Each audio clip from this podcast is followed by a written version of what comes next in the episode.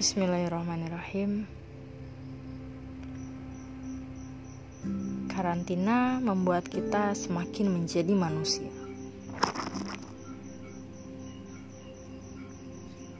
Sudah lebih dari satu bulan ya, kita punya banyak sekali waktu di rumah aja untuk mengkarantina diri kita agar terputus mata rantai penyebaran COVID-19. Pandemi corona ini semakin hari semakin membuat resah semua orang. Bukan hanya kita warga biasa, namun tentunya juga pemerintah. Bahkan setiap harinya sudah tercatat lebih dari ribuan ya kalau di total di seluruh dunia itu sekitar sudah 1.436.000 1000 eh 198 kasus positif. Itu per April 2020 dan di Indonesia sendiri sudah ada sekitar 3 ribuan atau 4 ribu ya kasusnya di Indonesia. Terlalu banyak berita duka yang muncul di lini masa semua itu membuat kesehatan mental kita terganggu. Padahal virus corona ini lebih mudah menyerang manusia dengan sistem imun yang rendah, sistem imun yang lemah. Nah, salah satu yang membuat sistem imun itu melemah ya tentunya dari manajemen stres yang gak baik, kesehatan mental yang terguncang, itu akan sangat mempengaruhi tingkat imunitas tubuh manusia. Jadi bukan hanya minum vitamin saja, tapi kita perlu memperhatikan bagaimana kita menjaga kesehatan mental kita untuk tidak menjadi stres. Artinya ya untuk menjaga tubuh kita agar daya tahannya selalu kuat, tidak lemah. Kita butuh menjaganya. Salah satunya dengan mengurangi konsumsi berita-berita negatif seputar corona stop lah nonton-nonton TV atau scrolling ya browsing berita-berita tentang corona. Nggak usah terlalu diikutin gitu. Nggak perlu. Toh ya kecuali diri, diri dirimu sendiri itu ada turut andil apa di dalamnya. Kalau nggak ada ya buat apa gitu. Yang ada kamu semakin stres aja setiap hari nontonin. Stres sendiri kesel sendiri nyala nyalain pemerintah lah jadi dokter mendadak lah. Bener nggak? Ya udahlah nggak usah. Secukupnya aja dan seperlunya aja. Memang sudah seharusnya begitu kan? Kita harus berfokus pada solusinya saja bukan pada masalahnya. Jangan sampai 14 hari masa inkubasi kita menjadi sia-sia. Hanya karena kesalahan kita sendiri yang kurang aware terhadap kesehatan mental kita. Beberapa teman saya banyak yang melakukan work from home. Mereka pun merasa begitu menikmati hari-harinya selama di rumah aja. Ada banyak hal positif yang bisa dilakukan selama di rumah aja, yang selama ini bahkan tidak pernah terfikirkan untuk direncanakan.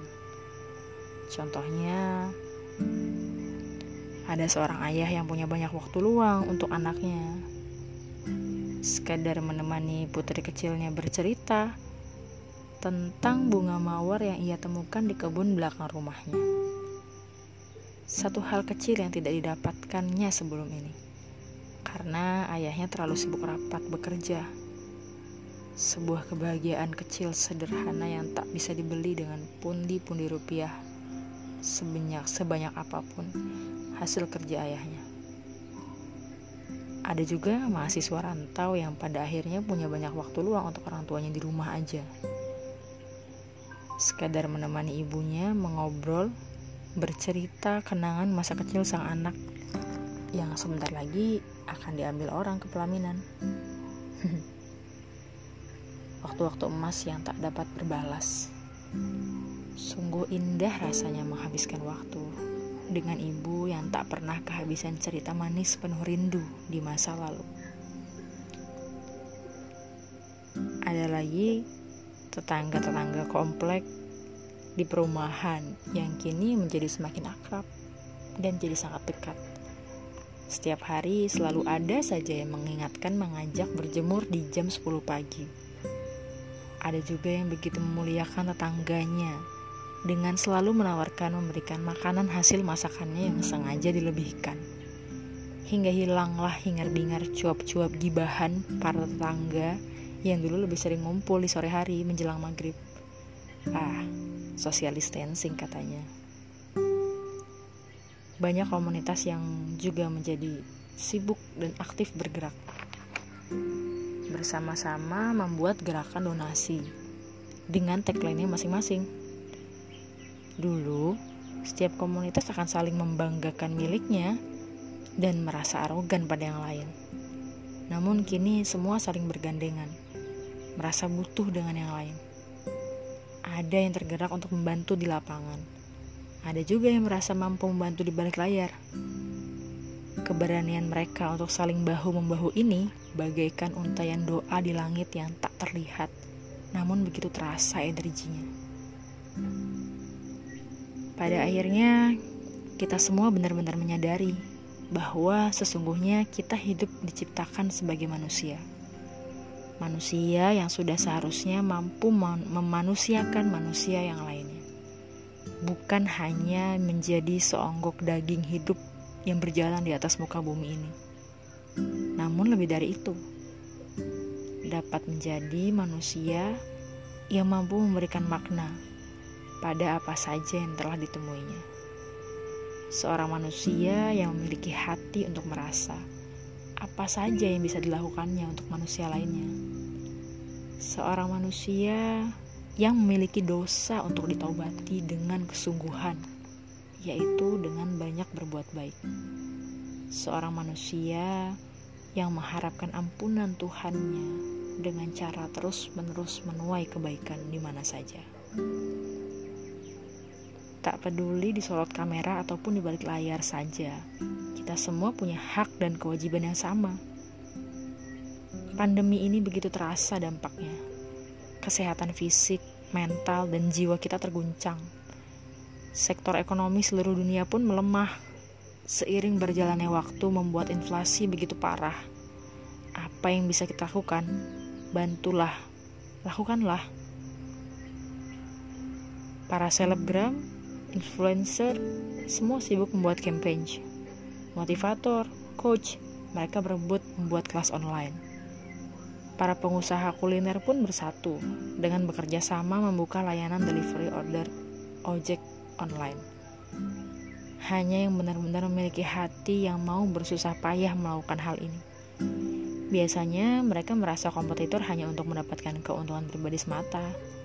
Namun corona telah mengubah segalanya sekarang yang dipikirkan oleh semua orang adalah bukan tentang omset saya berapa, tapi bagaimana saya bisa bantu dia agar tetap bisa makan sekeluarga. Ketulusan yang muncul dari kerasnya keadaan inilah yang mampu menjadikan manusia menjadi sebenar-benarnya manusia. Kekurangan yang ada dalam diri kita tak lagi dirasai, karena hati senantiasa bersabar dan bersyukur Akibatnya, Allah akan semakin ridho dan memberikan lebih banyak lagi kemampuan untuk melakukan kebaikan. Jika dilihat secara zohir pun, sebenarnya semua serba kekurangan. Begitu banyak hal yang harus dikorbankan. Bukan hanya keinginan, tapi juga kebutuhan.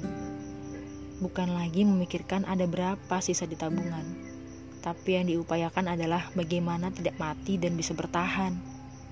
Karena sejatinya Masing-masing dari kita memiliki peran dan memikul beban. Tanggung jawab kepada Tuhan nanti di yaumil hisab. Harus jawab apa kita nanti di hadapan Allah? Apa yang sudah kita lakukan selama ini? Apakah kita sudah benar-benar melakukan kebaikan? Apa hati kita sudah sungguh-sungguh tulus membantu? Adakah ketulusan dalam doa kita untuk semua korban corona?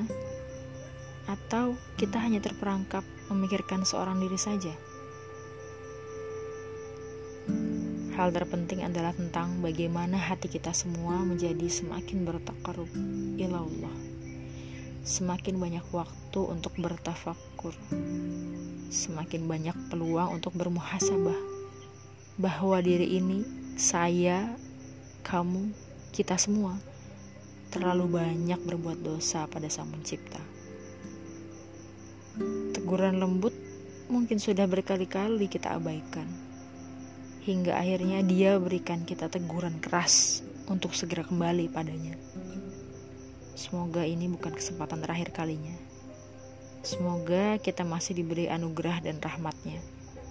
Semoga semua selalu dalam lindungannya agar lebih banyak lagi cerita dapat tersampaikan dan terbagi kehangatan cinta lebih banyak di muka bumi ini. Hari ini, esok, dan nanti.